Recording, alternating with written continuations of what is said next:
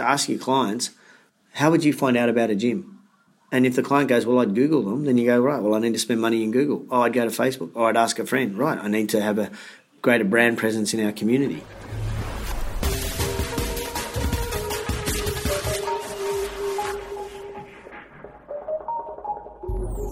You're listening to the Fitness Industry Podcast, powered by Australian Fitness Network. For articles, resources, and inspiration to grow your fitness business and career, go to fitnessnetwork.com.au, where you can also find a huge range of online courses, many of them accredited for CECs and other professional development credits, with up to a massive 30% savings for members of Australian Fitness Network. And for an amazing weekend of face to face learning, be sure to register for Filex, the main event on the fitness industry calendar, at filex.com.au.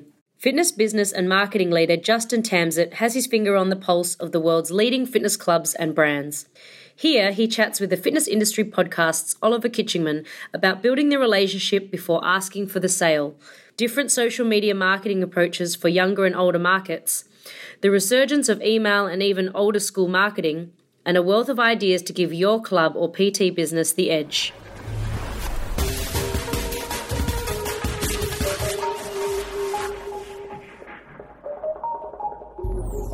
Justin, welcome back to the Fitness Industry Podcast. Thanks, Ollie, for having me back.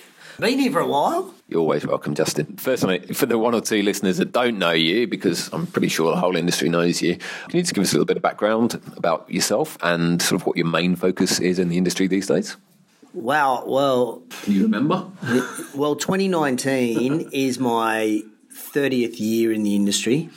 So, in a nutshell, gym instructor, personal trainer, gym instructor, salesperson, sales manager, club manager, single club owner, multiple club owner, single club owner, unemployed club owner, consultant, and now I guess I'd like to say professional speaker and business coach and consultant, if I could say that. You can say whatever you like, Justin. I think that's I think that's all true. Although professional would indicate you're paid, so maybe I'm an amateur, Volunteer. volunteer, volunteer speaker, volunteer business coach. No, so I pretty much now work with clubs trying to work out how they can get more people more active more often. Hence active management. That's it, active management. Okay, so I mean, you are one of the most, uh, one of the, the best travelled people, I'd say, in the fitness industry. And I mean, there are a lot of presenters who travel the world and probably visit a lot of clubs, but uh, you seem to make it a mission to not only visit clubs wherever you are in the world, but to actually work out at clubs. I'm sure plenty of people pop their head around the door and go, "Oh yeah, nice premises, shiny equipment," but you actually make it make it a real point to go and sample everything. Yeah, I think it's one of the the aspects, I guess, of my business where I can add value to the clients that I work with is where I go through that full consumer experience. I'm sure if Google went through my Google searches, they'd probably find gyms. I'm sure they do go through. I'm sure they do too. They probably know that my most searched term is is gyms near me or fitness studios near me, and and that in itself is interesting because when you search gyms near me, you often get a completely different response to fitness studios near me. Hmm. so is that just a bad SEO terms on the, on the part of the gyms and the clubs? Well, I, I would say that fitness studios are missing out if they're not got gyms in their SEO and, and vice versa. Hardly ever PT studios come up in either of those searches. So, yeah, wherever I am, I go, all right, well, let's Google, find the nearest one, and then I'll read some reviews. I generally won't look at their social side of things at that point, but I'll decide where I'm going to go. So I'm old fashioned, I should say. I look at Google, I don't look at Facebook or Insta to decide where I'm going to go and train. And then I'll go through the process from their website and pay for a casual visit, go in, have a workout, go through the meet and greet, just like a consumer would. And I feel that just gives me a real solid overview of what the average person would experience. So is that when you, you say you, you kind of ignore the social at first because you know that's going to be generally fan and self-generated, whereas Google reviews are going to be a bit more honest, and you're, you're pretty much trying to go to the best of the best. Well, yeah, I mean, look, I've been to some places that are nowhere near the best of the best. They were just the closest location to where I was training. But yeah, like if I'm in the States, I'll certainly look at Google or I'll look at Yelp and read the reviews. But I think you're right. One of the things about social media is we, we always post the good stuff. There's no negative stuff to it. So you're never really going to see what a weakness is You get a feel for the, I guess, style of class or the style of gym that it is. And that's okay if I want more information. And, and potentially, if there's two places near where I li- where I'm staying, I'm like, which one will I go to? I might look at Facebook, but generally, I'll just go straight off a Google review, or more often than not, it's their website. Again, old fashioned, I know, but I'll look at their website and check out their About Us page, check out their training philosophy, look at the photos and go, yeah, that, that's where I'd like to train. Remember, I'm nearly 50, so I am a person who looks at websites and who uses Google as opposed to, you know, some people who don't, which may be the millennials. And if that's your market, then don't worry about what I'm talking about now. But if your market is a 45 plus year old or 40 plus year old, then there's a, certainly a place for Google and websites. I mean, you're generally you're, you're looking for interesting new places, that, something different than you've done before. Yeah, and again, it's hard because as an exerciser, and you you know what you get. So, for example, I could be in any city in the US, and there's a Barry's boot camp. I go, well, I know what sort of workout I'm going to get, so I'm going to go to Barry's. But really, I need to go to this other gym that I know nothing about, and it's like, but I'm paying, and you're paying 30, 35 bucks, and you want a good workout. So often it's that brand that drags me in, and I have to stop myself and go, no, I need to go and check, break out of my comfort zone and train somewhere else, somewhere different. I mean, based on your own social feed and active management social feed, it looks like you do manage to go to a whole bunch of different places. Yeah, look, I do, and I, and I think I've got probably the best job in the industry, to be honest. I'm not a big cyclist, but I will go to cycle studios like the gym that I go to that I'm paid to be a member of that has cycling. I very rarely do that class, so it's often when I'm traveling or want to go and check out a different site sort of studio. I'll check out a cycle studio. Why is that? Do you think? Why, why, why, does cycle appeal to you? Then is it the you know what you're gonna you can just sit in a dark room and, and pedal furiously? Yeah, I, look, no, I think I probably do that because I want to I know what the experience is going to be like. Yep. Whereas when I go to the cycle studio in my club, I also know what the experience is going to be like, and it's not going to be the same. It's going to be good. Yep. Well, some of the instructors are going to be good, but would I get a different sort of workout? Yeah, maybe. I think I said at Filex 2019 that I have done a boot camp class. I've done aerial yoga. I've done floor yoga, which are very unattractive looks for me. I've done circuit classes. I've done a rowing class. I haven't done the VersaClimber class, Rise Up Nation, which I think they've just opened in Melbourne or recently opening in Melbourne and looking at Sydney. So I've done almost every sort of variety of class. And some of them work and some of them don't. And some of them scratch my head and go, Really? You've made a class you made a program out of that? That's kind of weird, but all right. I haven't done that one that I talked about at the business summit at Filex this in 2019 on the Reebok slide. I didn't do that one. I just looked at that one and walked in and went, yeah, no, I'm not coming back for that. so maybe there'll be dedicated step clubs soon. Well, there could be. I mean, who knows? These days, well, like I said, like I always believe, Australia is not the United States. It's not the UK. It's not Asia. We don't have the population density. So over there, they can make anything work. We just can't do that. It's it's a lot harder, and so you don't necessarily need to look overseas to get the right business model or even the right modality of exercise. What you need to do is look at what inspires you or motivates you as a trainer that you want to be able to get up every day and create an experience for someone and realize that that programming is something that you're proud of and that, that you love. Okay, so I mean, talking about Australian models, and things that do work, Interestingly, think F45 is a great example of an Australian model that has has gone gangbusters overseas. Are there any other kind of uniquely Australian flavoured programs or, or, or chains or clubs that you see going internationally? Uh, there's one out of Melbourne. I want to I want to say it's B Fit. I think that one's that's moving. Twelve round, the boxing one is looking at, at going overseas. Humming Puppy has opened yoga studio in New York. So look, there's a few it's an interesting. I just wonder sometimes whether franchise or whether owners of businesses realize how much work franchising is. And therefore, to go, well, here's my little one studio operation that I now want to franchise because I'm doing this really well. Like, how much work that actually involves. And then to take it internationally is really tough. There's a great book called Small Giants and it was written by I can't remember his name, but it's called Small Giants. Mm.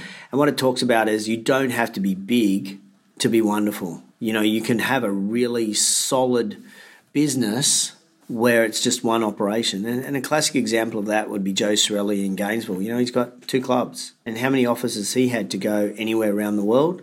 And he still sticks with two clubs. So I think you don't have to be big to be magnificent. Bo Burlingham. Bo, that's it. Bo Burlingham. Small Giants. Small Giants. Great book. They also have a Small Giants conference in the States. Okay. Yeah, specifically for. And in the book, he talks about, you know, Clif Bar, the muesli bar mm. things. Mm.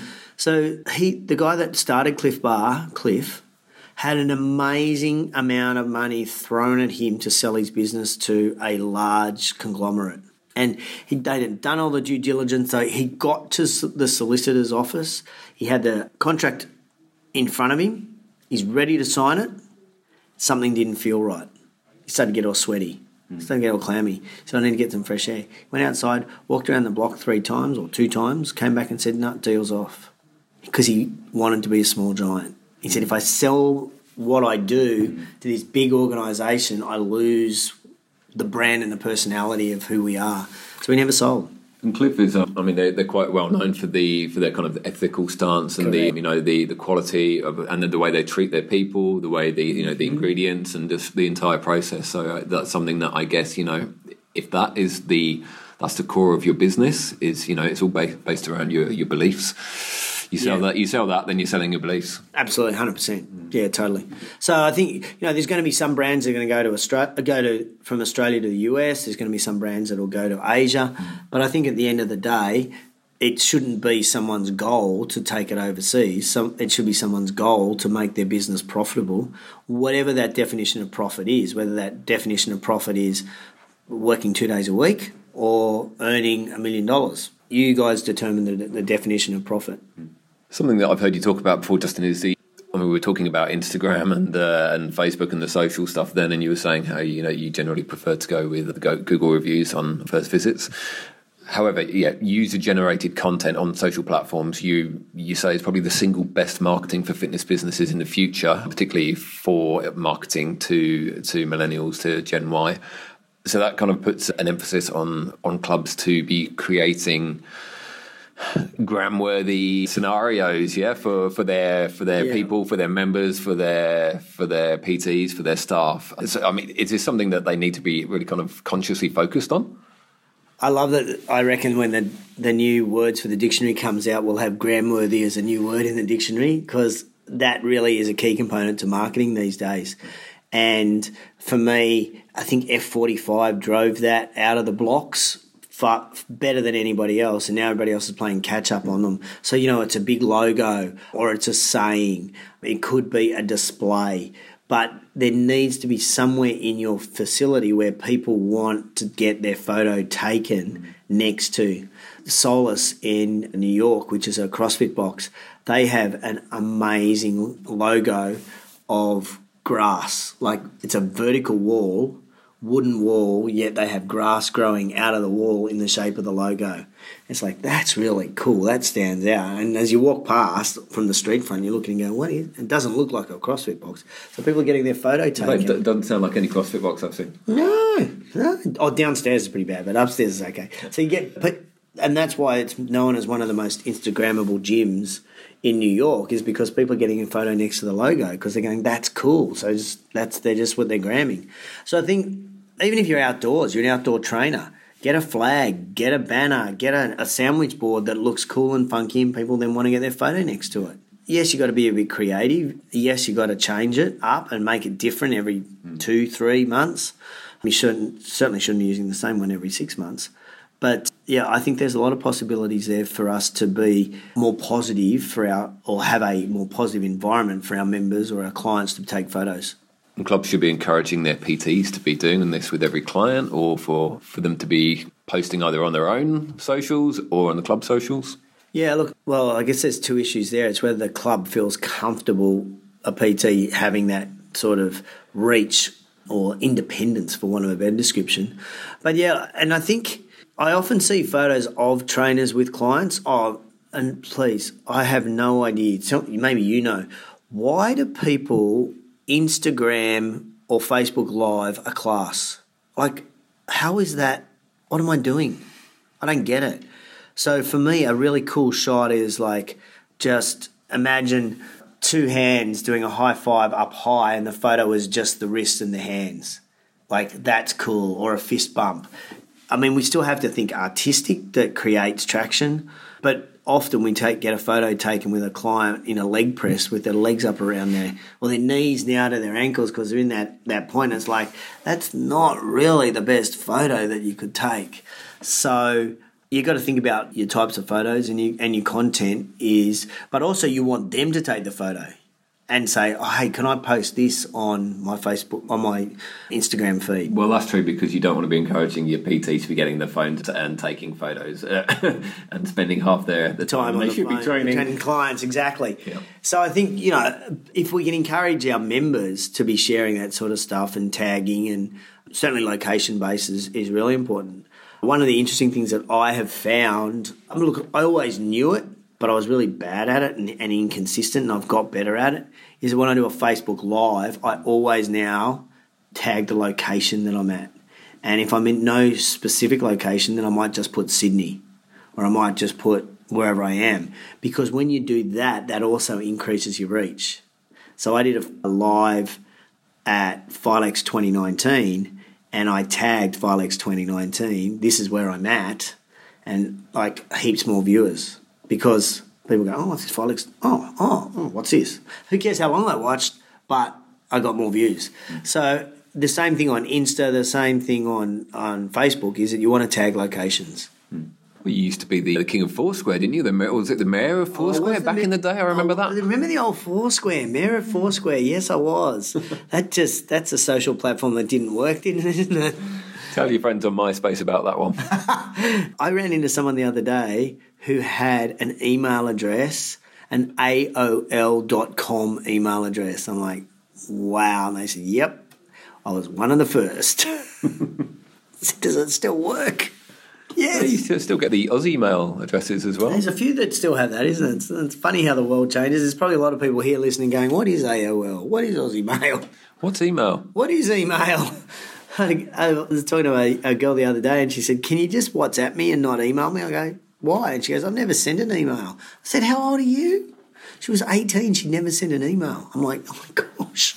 It's the world that we now live in, Ollie. It's the world we live in. Funny saying that though, because you've also talked recently about the power that email marketing can still have. And I actually read an article recently about this um, a few weeks ago, I think in New York Times or something, saying there's been a bit of a resurgence of, of in emails, content emails, as well as EDMs, direct marketing emails. Being, it's like they, they had their time, or they had a time a few years ago, and then things maybe moved more social, and now there seems to be it seems to be coming around having a, another time in the sun where they are actually having more cut through, more more reach, more direct mm. reach to people's core market. Yeah, look, I would agree with that. Actually, I'd even go so far as saying that the old printed flyer in a letterbox is making a resurgence as well. Because so many people don't do it anymore, you now stand out because, oh, there's only one. What is this thing? What is this thing? A piece of paper in my letterbox? Oh, they call that a flyer. What is this thing called a flyer? And it is making resurgence. I always worry, in all honesty, Ollie, when I talk to a lot of fitness business owners of varying sizes, when they tell me that I'm going to say north of 90% of their marketing budget is spent on social. I'm like, well, what happens if Facebook closes their way they're going to monetize their business and won't allow advertising overnight? Which triples the cost or triples the cost. And either or, but the problem if it, if they triple the cost, we would just go, oh, we'll keep paying it because it works. Not sure whether it works or not, but we think it works. But if they said tomorrow, look, we're not going to do this as our as part of our revenue source, what would most gyms do? And it's an exercise that I do with clients when we're talk, sitting down talking about marketing, and I go, okay, so let's imagine you can't use Facebook. How are you going to market the business? And then I ask them, the next question is, well, why aren't you doing that now? And they go, because I'm using Facebook. Email marketing is cheap. It's easy. Generally, those people who've got an email address have at one stage either been a member or showed an interest in the business. So they're, they're anywhere between a warm lead and a warm lead. So why not warm them up some more by giving content? And I think this is where we fall down is a lot of EDMs are just sales based. They're not based around content or user generated content, sharing of testimonials, social proof information. It's about, I'll come in and join now, come in and join now. And I, that to me is where the EDMs fall down. But if we go back and we add content, that's when we get the open rates up. Interesting. Yes, I mean there definitely is a uh, like almost like a feeling of FOMO or feeling that you might be missing out on good leads if you're not putting all of your resources into social because that's just been the, the way for the la- or the way it's been going for the last 10 years but, But yeah if, you, but if your clients aren't on Facebook, mm. like if your market is, let's say, 50 plus year olds, baby boomers, they're not going to be probably on Instagram. You know, so why do it? Why pay for that advertising? Maybe they're on Facebook, great, use that. But not don't spend a lot of money. So the easiest place, I believe, to market your business is to ask your clients, how would you find out about a gym? And if the client goes, well, I'd Google them, then you go, right, well, I need to spend money in Google. Oh, I'd go to Facebook. Or I'd ask a friend, right, I need to have a greater brand presence in our community. That'll give you the greatest, the easiest place to market your business just by asking that question. Yeah. So, I mean, obviously, the value that for social media, as you see it, is more in the user-generated content. It's the unpaid content. It's the stuff that actually is going to get proper conversations happening yeah. and, and engagement happening. And of course, something that clubs and businesses need to do if they are being tagged and and mentioned in any of these posts is they've got to respond. Yeah, I find that quite amazing how few people respond. So I got a little saying that I picked up from a podcast, Social Media Examiner podcast, which is a great podcast if you're interested in social media marketing. And they said, really, social media is no longer social media for the majority of business. It's sales media. And all we're doing is pushing out sales messages. And the sales message doesn't get engagement, so then pushes you down in the algorithm. But as soon as you put a photo of one of your staff getting married or running a fun run or the members sitting around having a birthday cake, whatever it may be, that's like, oh, that's like user generated content. That's people engage and then that gets you back up. And I think too many times, whether it's text messaging, whether it's email, or whether it's social, we are too sales driven and we're not about going back to that engagement and relationship building mm. and then asking for the sale. Mm. Yeah, interesting. It is a case of yeah, you have to remember what it's called, Yeah, yeah, it is social. and that's what it what works best. On And that that's what it was designed for. And that's what Zuckerberg said in 2018. He goes, This is a social platform. We want you to build deeper relationships with the people you know and care about. He didn't say that we don't want to take advertising too, though, did he? No, he didn't say that, but we're going to fleece you for some money as well. But it, that's the principle of it. You know, I was talking to a client the other day and they said, Oh, you know what? What do you think of Instagram advertising? Because I've just spent 300 bucks this month on Instagram advertising. And I said, Well, I said, okay, how many times have you clicked on an ad on Instagram? He said, oh, never. I said, all right, well, what about your members? What do you think, how many times they will? Oh, I don't know. I'll ask them. I said, great idea, ask them. Come back in a week. Comes back the next week. How many? None. I said, well, why did you spend 300 bucks then? That doesn't make any sense at all. If you don't do it and your clients don't do it, why are you spending 300 bucks a month or a week on Instagram ads? Could you got it right? No, because like you said before, you know that fear of missing out is is does it show that we've got a weak brand if we're not there? Mm. We need to forget about what it looks like from the outside looking in. If you've got a strong mm. brand, people will come to you. you they'll be attracted to you. You don't need to be in some on some of these platforms. And some of the people listening today, you may only need 25, 30, 50 clients. You can get that without having to spend a lot of money. It's just working your money smarter. Food for thought, Justin. Moving away from social now. I mean, well, just looking at the some of the other the other things, the other trends that you've been noticed in your in your travels, um, your little jaunts around the world. Something else that I remember you mentioning was the different kind of sensory experiences and things that you're noticing in some of the some of the clubs. Yeah, so we you know we've got five senses. Five, is that right? Yeah. It's very hard. Unless you're Bruce Willis. Oh, if you're Bruce Willis, you've got a sixth sense, sixth sense. Yeah, so you got your five senses, and the only one that really doesn't have an impact on your experience is taste.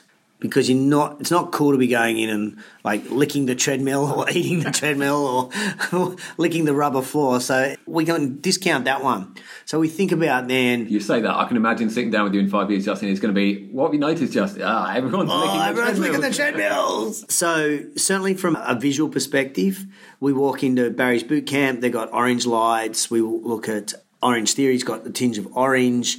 So the power of light is really is really strong in boutiques, but in clubs they're like, and we're sitting in a room now. They're like this. It's like a fluoro light. It's almost like an office, whereas the boutiques really nail that that visual experience. That's a cheap thing to do as well, right? These days, it's extremely cheap. Like we had, I had a client that we did it in his club, and I think he spent fifteen dollars for five feet of LED, five meters of LED light, where he could change with a remote control the colors of the LED light. He goes, "This is the best investment ever," and he just ran it literally under the mirrors. So that gave the mirrors depth from the wall, which was really cool. And then he was able to give that whole light up the mirror, which then lit the whole room for you know probably under a hundred bucks. Create a real visual experience when someone walks in. So that's pretty cool. Mm. I don't know who listens to this podcast, Ollie, but I really hope it's not any licensing of music organisations because I really do believe how important music, the quality of music is to create the experience. So when I've been into clubs that don't have a big subwoofer, haven't got that strong bass sound and it's tinny, and often that's because of the location that they're in and they can't have the noise going through the building. I get that, but that has an impact on the experience that I have while I'm working out. Mm. So really good music, both the music sound, the sound quality, plus also the tunes. That also helps. Do you think that, that more people are listening to their own stuff these days? More people have got their own headphones in. That there maybe the background music in on the main gym floor has kind of fallen in importance for some of the clubs. Interesting you say that because the gym that I go to, we went through about three days where we had no background music in the gym, and it was no one liked it. Hmm. And it literally is just noise in the background. You don't even really know what song it is. You're not listening to the words, and well, don't even understand what the words are. But to be in a gym where it's just silent, it sounded weird. And this is a big box gym. I get in some gyms, you know, CrossFit box as an example, they may not have music, but just the noise in the background does create something. So I don't think we'll ever get rid of that. Mm. So there needs to be something, but certainly when if you're in a group fitness room, you just can't skimp on the quality of the, mm. the music anymore. There's too much competition where the music is good, and of course, then so what have we done? We've still got touch and smell to go. So the mm. olfactory sense or the smell sense is incredibly powerful, and we see brands now having their own branded scent. Mm. So Club W here in Sydney, that would when you as a virtual class comes on, you could then s- select whatever virtual class you want, and there was a matching scent. I spoke to a Pilates club owner who they've just designed their own scent for their Pilates studio that they will spray in the reception area. They'll spray inside the Pilates studio, and they're going to turn it into a candle and sell the candle to their clients. I'm like, that's pretty cool. He said, yeah, that, we just want people to recognize that scent and go, that's our brand. Which, of course, you know, Singapore Airlines has their own scent. Abercrombie and Fitch have their own scent. So that's the olfactory one. And then there's touch. Mm-hmm. And the majority of boutiques, majority of studios, the coach will stand at the door and high five, fist bump, some sort of physical touch with everybody as they walk in, and then physical touch when they walk out as well. Mm-hmm. So it's pretty powerful. It's cool. Just adds a new dimension to the experience, doesn't it? When you Yeah. when you're taking all those those things into account. Mm. And I also believe if you can add in their laughter, then that also helps. Always helps. Yeah, I mean, my at my Filex presentation in 2019, I, I haven't seen anyone else do this. So I was like, oh, I wonder if this is cool or not cool or kosher or not kosher. So I just stood at the door and as everybody came in, I went, oh, hi, I'm Justin. They go, aren't you speaking? I go, yeah. I go, in a minute, but I'm welcoming you in. And they go, okay, I'm hosting wow. my own room. So, and I was, and I was shaking hands with, and I shook hands with every single person that came in. So when I went on stage to start my presentation, there was a completely different feel in the room. So people just sort of mosey in. Oh, and I had the tunes belting out because they got good sound system here. Did you have the JT scent pumping out? No, no, I left that one behind. Badly. You, when you're talking there about the, the scents actually, and you talk about the, the branded candle, you know, the it's part of the extension of your brand having these scents and the candle, and that's another thing that you've spoken about recently is the opportunity for clubs and studios and anyone really and PT to to be adding another element to the brand in branding the clothing, not just selling Yeah. other people, other manufacturers' clothing and protein shakes and what have you, but actually have created. Yeah, exactly. Yeah. So I think when you when you think about a secondary revenue stream, uh, particularly around merchandise, merchandise is a pain in the butt to manage. I think what's really important is that you understand you got to have a really cool brand. And if your brand is is not so cool, so F forty five when they launched had a really cool brand, and people wanted to have their photo, and they're happy to wear their clothing, and the fonts that they use for their classes are really good. So really, really impressed with that. But there is the opportunity to waste a lot of money going down the route of merchandise. So I talk to a lot of PTs who go, "Oh, I'll buy water bottles and give them to all my clients." You go, "Really? Do they want water bottles?" And if I became your client, I've already got eight at home. Yours becomes the ninth, so it just sits in the bottom of the Tupperware container. And the danger with merch is that you're getting something off the off the peg. You, you're possibly going to go for the, the cheapest, and you're going to stick your logo on it, and then wonder why people don't want to drink out of that nasty water bottle. Oh, exactly. Or the shirt that now is probably much better car rag than it is actually a t-shirt.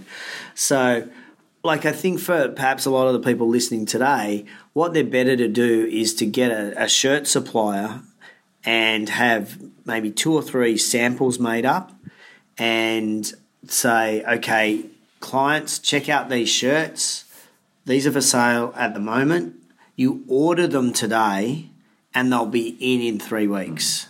Sorry, I should rephrase that. You order and you pay today and they'll be here in three weeks. So that way the business owner is not out of pocket cash wise and they can get exactly the right sizes for people. That would be the way I would do it, and then I would probably do that maybe twice a year. So I'm going to do a winter hoodie and a summer t-shirt or singlet. And if you could do that and go, all right, well, worst case scenario, I only sell 10 of these, what's the cost? And so the cost comes out at, let's say, 20 bucks each, and you sell it at 35. What happens then is you actually end up having like 20 orders. Well, instead of paying the 20 bucks, you're now paying only 15 or 17.50. So you made an extra bit of profit. And there's, like, I think this is another thing. There's nothing wrong with making profit out of selling merchandise because the other thing we do is we go, well, it's cost me 10 bucks. I'm, I'm only going to sell it for 12. Well, it's cost you way more than $12 with your time to organise it and all of that sort of stuff. So, for a lot of people listening today, merchandise is not the answer, but it is a way to drive uh, that secondary revenue stream probably twice a year in a really carefully managed situation. And it can help if you've got a you know if you've got a bit of a tribe going on, then it can help reinforce that branding. If you've got various people wearing the caps and wearing the t-shirts, right, Yeah. and the singlets. Hundred percent. So that's why you know your brand has to be cool. Hmm. And I guess when you're designing merch, you don't want to be a billboard because people don't like necessarily wearing billboards. Hmm. I think I read was it a US? I think it might have been Abercrombie and Fitch, and they had big logos on their shirts, and they had a terrible summer 2016. So in summer 2017, they went back to plain white shirts with no logo at all. They had record sales. So it's like you just got to be really careful on what that looks like. Yeah, otherwise it looks too much like a freebie that you've given away to Correct. just to promote you. Yeah. Yeah. Yep. No one wants that. Talking of merch and upselling, another thing that you mentioned recently was the way certain clubs and businesses are making it just easier, more like taking away the friction from selling by just going, can we stick that on, just stick it on the card details we've got on file for you? Yeah, I love that. And I think it's kind of funny because like we always grew up going cash. Or we, you and I maybe, or I did, you didn't. But it was like cash, and then it became credit card, and then it became swipe or tap. Now it's like we've got your card on file. Can we just use that? It's like yeah, sure, that's great, and it's that convenience of, of sale which adds to the ease of buying. I think one of the challenges that we have, particularly in Australia, is our software packages don't necessarily allow us to do that well. But also because of the merchant fees, that has a big impact on the cost of being able to do it. But you've just got to build that into the cost of the product that you're selling, absorb it, realize that there's going to be a dollar fifty or a dollar seventy or two dollars cost to the bank you got to pay the bank to be able to process that payment. So it's like it's pretty cool the way that they do it uh, in the US because it's so seamless. I'm not sure if I should tell this story because it might actually get back to my wife, but I'll tell you this story. So I'm on a database for SoulCycle, and as we've already discussed today, I really only do classes when I go to overseas. And on the email that came through from SoulCycle one day were these really cool cleats to wear in a class. I'm like, they are cool. What made them so cool? They were just black and yellow, and I reckon they looked cool. And I also knew that true soul cyclers would have one, and I wanted to be part of that tribe. So I read the email, and they wouldn't deliver to Australia. So I'm thinking, okay, who can I get in the US that I could order this and get it shipped to, and then they could send it to me? Or could I just wait till I went back? So next time I went to back to the States, I asked the SoulCycle that I was at, do they have them? No, they don't. So then I just forgot about it. Anyway, I was in Boston in 2018 and walked into SoulCycle there, and there they were, and they're calling me. I looked at and went, oh, they're cool. So I walked over to the guy at the counter and I checked in for my class and I said, and, and this is a great example of just how easy stuff can happen. And I said to him, You wouldn't have these in an eight and a half, would you? He goes, Of course we do. Of course you do. Goes out, comes back. He goes, There you go. Do you want to try them on? I went, Yeah, that'd be great. Thanks. Tried them on. He goes, Hey, look, they look really cool on you. Damn you. he said, They cool. I went, Yeah. He said, Let me put the thing on them and then you, do you want to use them in the class today? I went, Oh, I'd love to. That'd be awesome. he goes, Did you want me to just put that on your, the card we've got on file? I went, Yeah, sure, no worries. Went in, did the class. Class rocked. Shoes were comfortable. Walking back to the hotel, look at my email there's the receipt for the shoes. 165 US dollars for a pair of SoulCycle cleats that I will probably only wear once or twice a year. I'm like, you idiot. And then, of course, it converts and it comes up on my credit card later, and I'm like, oh. But that's what I'm talking about. The ease of the sale. Didn't ask me for money. Like if he said, "Oh, can we put that on your credit card, or have you got cash? Do you want to pay cash or credit?" I would have gone, "Oh, let me think about it. I'll come back to you after the class." Mm. That wasn't it. Should we put that? Yes, done. Great example. Mm. They do it well. Soul Cycle. Justin, there's a lot of interesting stories from overseas. Anything that you've been noticing recently in the local industry that's been uh, either things that uh, the local industry's been adopting from overseas, or any any other developments at all?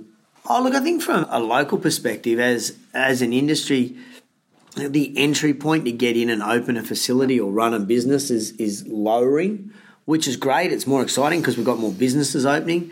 But I think what I do notice more and more is the lack of business acumen that people have in our industry. It's not a fact that you can open a business and it'll just make money or just help, just survive. You still got to work on it, and there are skills that you need for that. And as easy as the entry is into a franchise or the easy entry into your own business, whether that's in a park, there's still work that you need to do from a, a business perspective. So I think as an industry, from my cynical hat, or, or is that we will see businesses close because that they're just not doing well. But that worries me that that happens probably in three to six months. And, and I think as an industry or people that are coming into our industry, we've got to understand if this is going to be your career, the first three to six months is going to be the hardest. But it also should be the most enjoyable because that's when you, you're learning stuff and you're doing some cool stuff. So I think what I'm noticing is easy entry, but a lot of easy exit as well. I'm starting to see a lot more franchise brands coming up, people wanting to franchise their businesses. Again, we've talked about that, so we don't need to cover that again, but there's, there's a lot more of those. We're starting to see a few really astute big box owners that are setting up like boutiques within there or mini brands within inside their big boxes and they're proving very successful obviously we we saw that with go health clubs a few years ago in brisbane and that's just been replicated now at north adelaide fitness Life and Soul in Broome, Pinnacle in Melbourne. There's plenty of them that are now doing it. So I think there's the industry is doing really, really well. The only thing that I really believe with all my heart is that as an industry we need to get behind our peak body. And I know Fitness Australia have done some bad things and some good things, but I think moving forward that as an industry we need to support that. We need to support that peak body because with recommendations now coming out from the World Health Organization around physical activity levels, that strength training is critical to achieving some of those KPIs that are being set by the World Health Organization, that we need to be unified behind a body that can promote us to the government. And I think people need to understand that registration still is important. Membership of this organisation is still important, whether you like them or hate them. It's going to help our business in the long run. And this is not a political message at all. This is just to help us get more people more active more often. Is that that's what we need to do. We need to have one body that speaks to government, insurance agencies, corporates, whomever that may be. And at this point, that body is Fitness Australia, and as an organi- as independents, whether subcontractors, group fitness instructors, or gym owners, we we need to get behind them and support them. Without our support, we are still going to be just bashing each other and, and not actually getting into that other percent that don't exercise. Justin, as always, it's been a pleasure hearing your various insights. I mean, you're probably one of the you probably have one of the most well-rounded sort of overall views of the fitness industry that in its various facets. It's always really interesting to to chew the fat with you. So, thank you very much again for talking to the Fitness Industry Podcast. My pleasure. Thanks for having me, and uh, hopefully it won't be as long next time.